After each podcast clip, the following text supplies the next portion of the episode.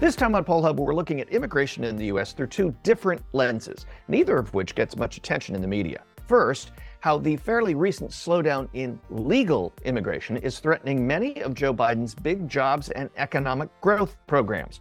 Why is this happening when polls show Americans are relatively open to more legal immigration? Second, how increasing immigration, both legal and illegal in this case, is one of the easiest ways to keep Social Security and Medicaid solvent.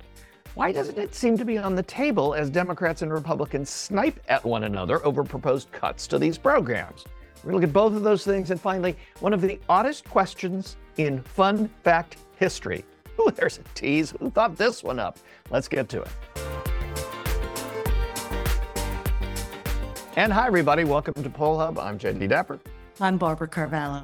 And I'm Lee Miringoff. Uh, Joe Biden, as we've talked about on the show, uh, got a lot done in his first term. Uh, some uh, historians probably are, are going to rate him as one of the top presidents in terms of the amount he got done in the in his first two years, uh, and, and, a lot of that involved um, economic stuff, uh, jobs programs, the CHIPS Act for the, the tech part of the economy, and uh, a large part of it has also been about greening the economy. So there's been a lot of uh, programs to increase jobs uh, and increase uh, production and manufacturing and all that over the years. But a lot of what he did also had to do with addressing climate change uh, with these programs, trying to kill two birds with one stone.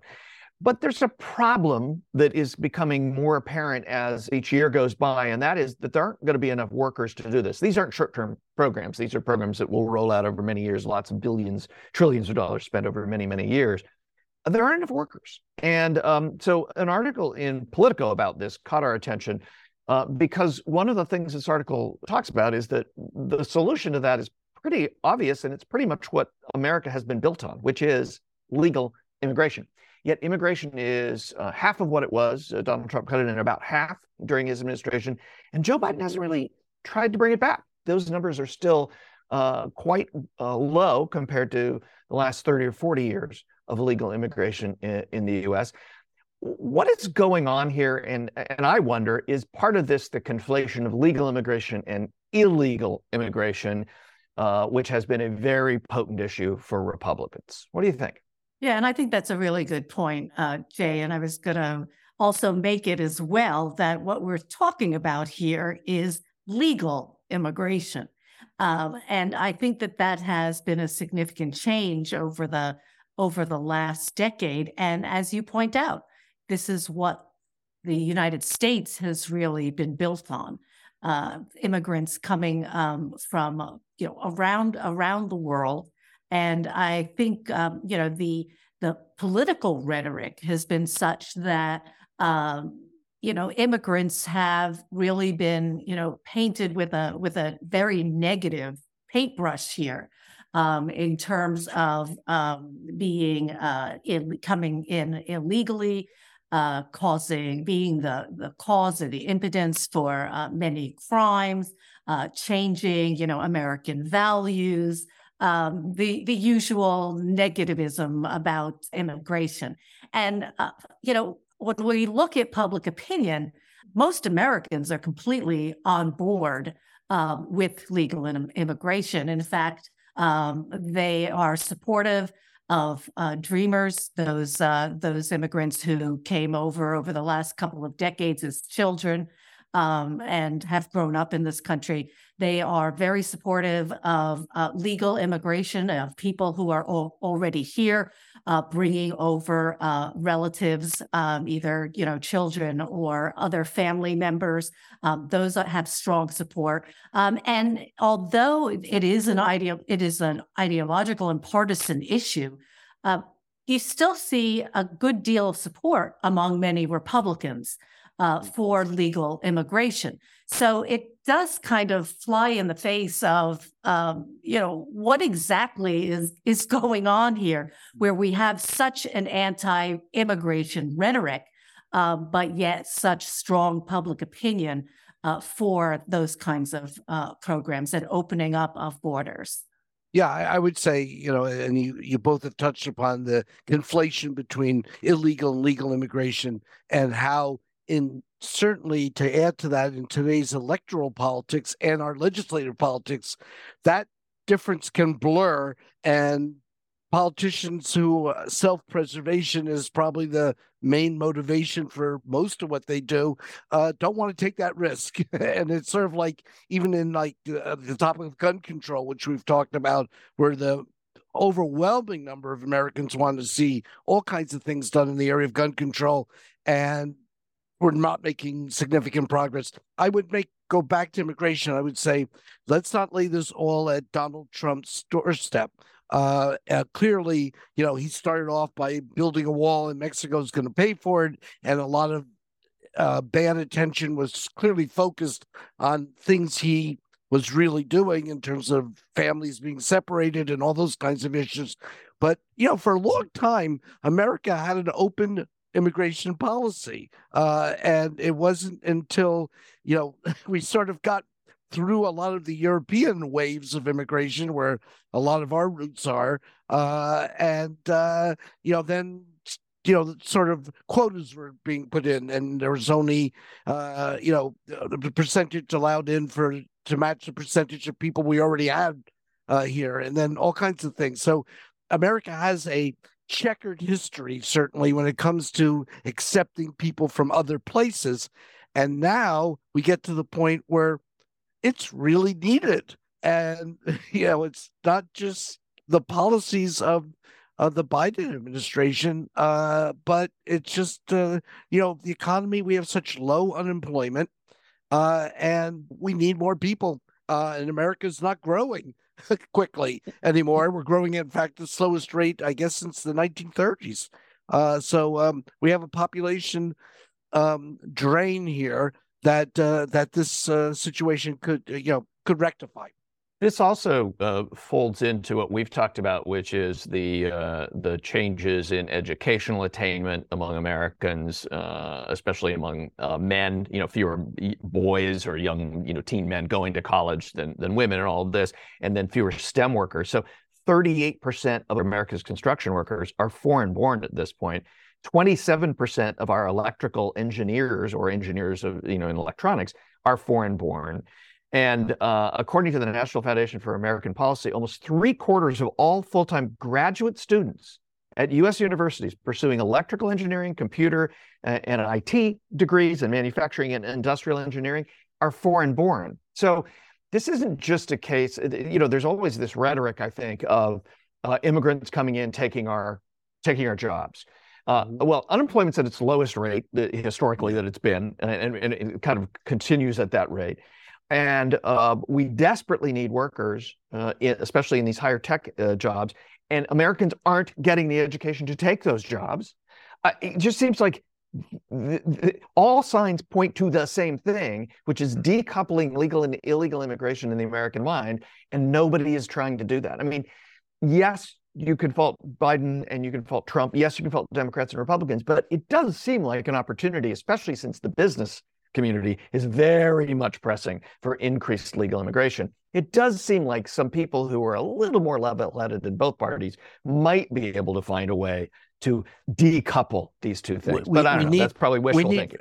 Yeah, but we need very much to become and to continue to be a player in the global economy and to roll up our, the borders, roll up the uh, our, our you know separate ourselves uh, in an isolationist way is not going to function very well uh, in the current economy. It's certainly not going to function very well going forward. Uh, we have to maintain if we're going to be a player economically, and we're having some trouble in that regard. Uh, we're going to have to uh, change this policy. There's there's no other way around it. And the issue of uh, immigration reverberates through many, many issues. Uh, we, you know, we've tapped on a, a few here: education, um, immigration policy overall, the Dreamers, but also the most recent report from the Social Security Administration predicts that the Social Security Fund will stop being able to pay full amounts to retirees uh, in 2034. That is, if nothing changes. And what I find interesting is that. Um, immigration can actually help solve this problem.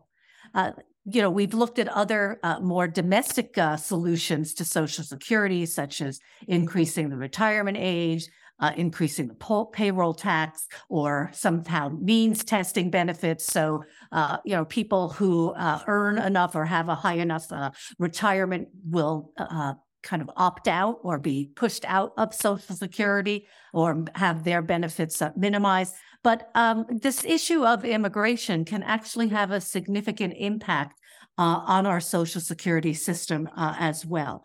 So how does how does this play out? We've got this huge generation about you know in the process of retiring, the baby boomers who we've talked about um, in the past, and and yet we also have this potential to solve uh, solve these problems uh, with immigration policy as well.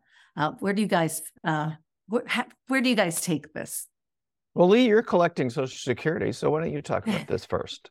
Well, I love it, and uh, I, I, guess people in my age group uh, are also very satisfied with the program. But there's been so much that's changed in our country, and uh, some of the demographics sort of speak to this. Uh, in 1940, a long time ago, 42 workers for every one retiree. Now that ratio is three to one, and by 2050, it's going to become two to one. So that's what creates the pressure on the system. You know, this is not an entitlement, Social Security. This is something people paid into. Uh, so it's not like we're getting back something for free. Uh, so I, I think that some of the talk about lumping politically, you know, things like Social Security into a bunch of criticisms about entitlement programs is really misguided.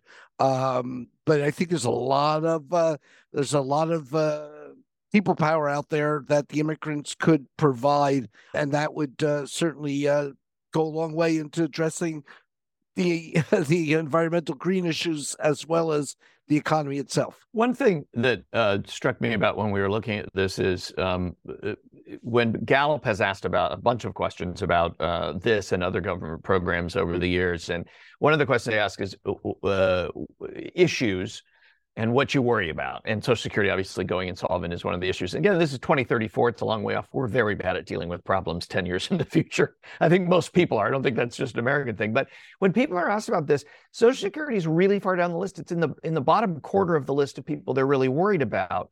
Uh, and I think that's part of the problem is that until it is on our doorstep and crushing and it's going to fall apart tomorrow, I, I, don't know that there's a lot of political will to deal with it. Instead, it's really handy as a political cudgel. Biden has used it very effectively against the Republicans most recently. But I wonder has this it's interesting because uh, immigration is one way to solve this problem obviously get more workers they pay more into the program all of us can retire with our full benefits there are other ways to deal with this but for a long time, we've talked about Social Security being the third rail of politics because if you touch it, you get burned. Is immigration that? Are these the two third rails of politics kind of now touching each other and shorting each other out? I don't yeah, know. Maybe that's too much of a metaphor. Well, well also, well, also understand that when we when we look at a lot of these statistics, they are assuming uh, a couple things. One that uh, the patterns that we've seen before are going to stay the same.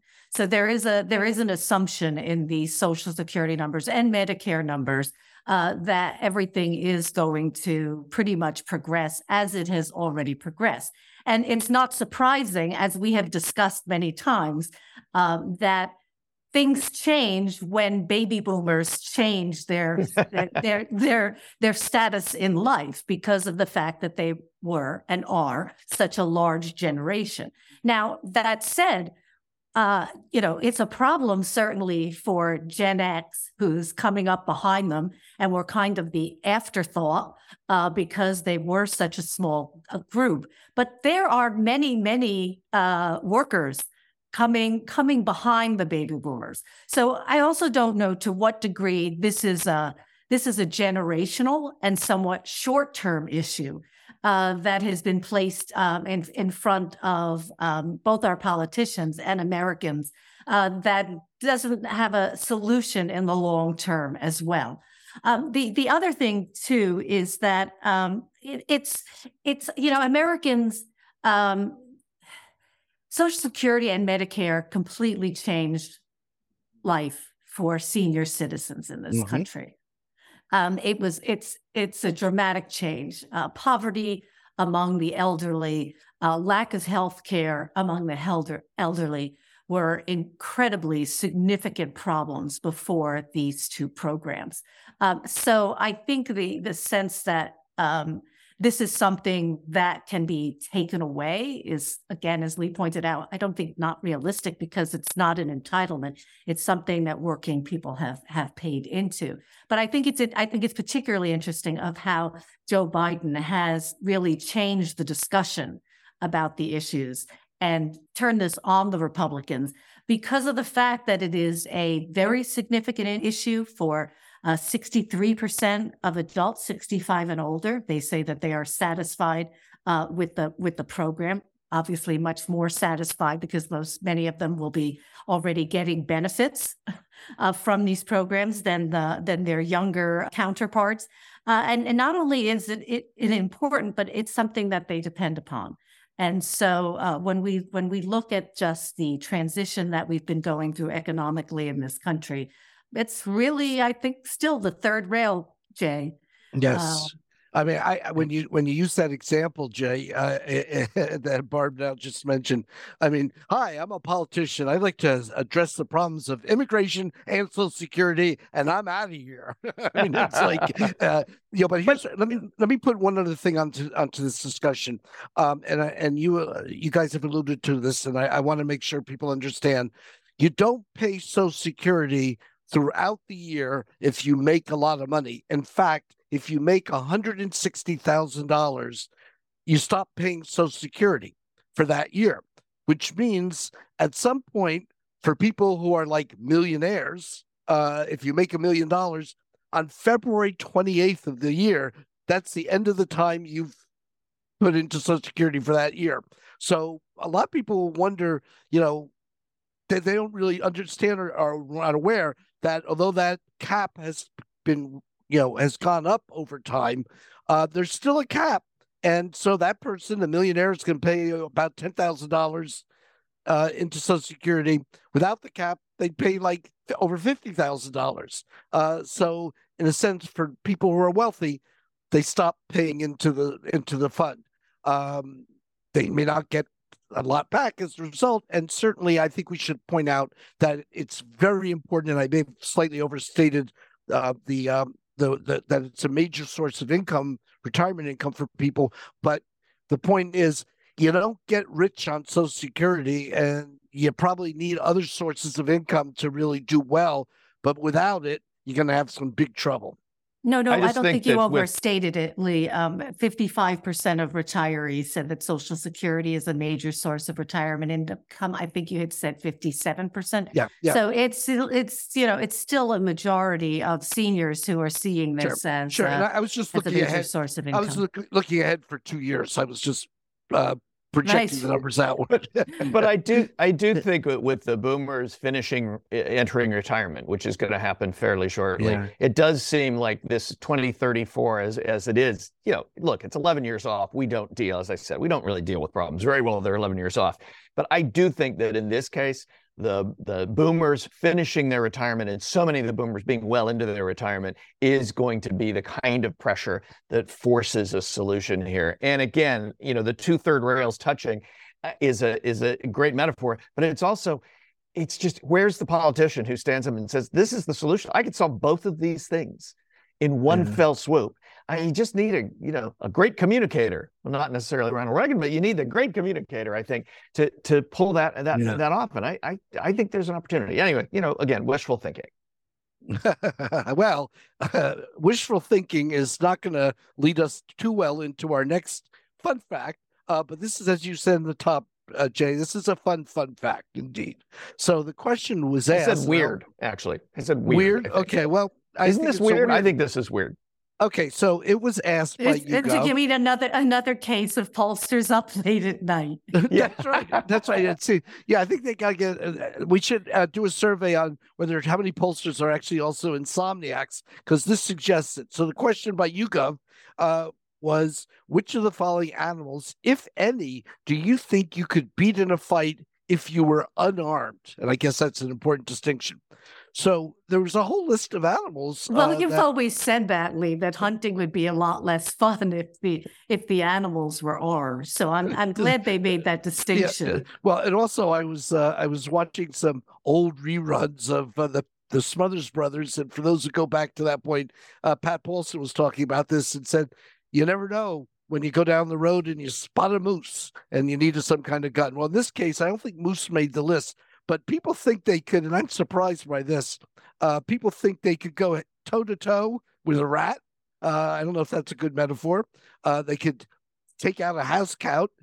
Goose is uh, also uh, uh, something. Well, I don't I don't know if people have really come face to face with a with a goose. That that's not that's not an easy task. Uh, although I must say, in all these uh, choices, uh, Americans seem either more courageous or more foolish uh, than uh, a, uh comparable group in uh, Great Britain who was asked the question. But then when you get down to the bottom, I think there's not a big surprise here. Uh, the ones you don't want to meet in a dark alley are things like grizzly bears, elephants, lions, gorillas. I don't envision taking on a gorilla. Uh, crocodiles, not a lot of fun there. These are all uh, animals uh, who um, you would not like to uh, uh, go toe to toe with, as I said earlier. What do you guys think about all this?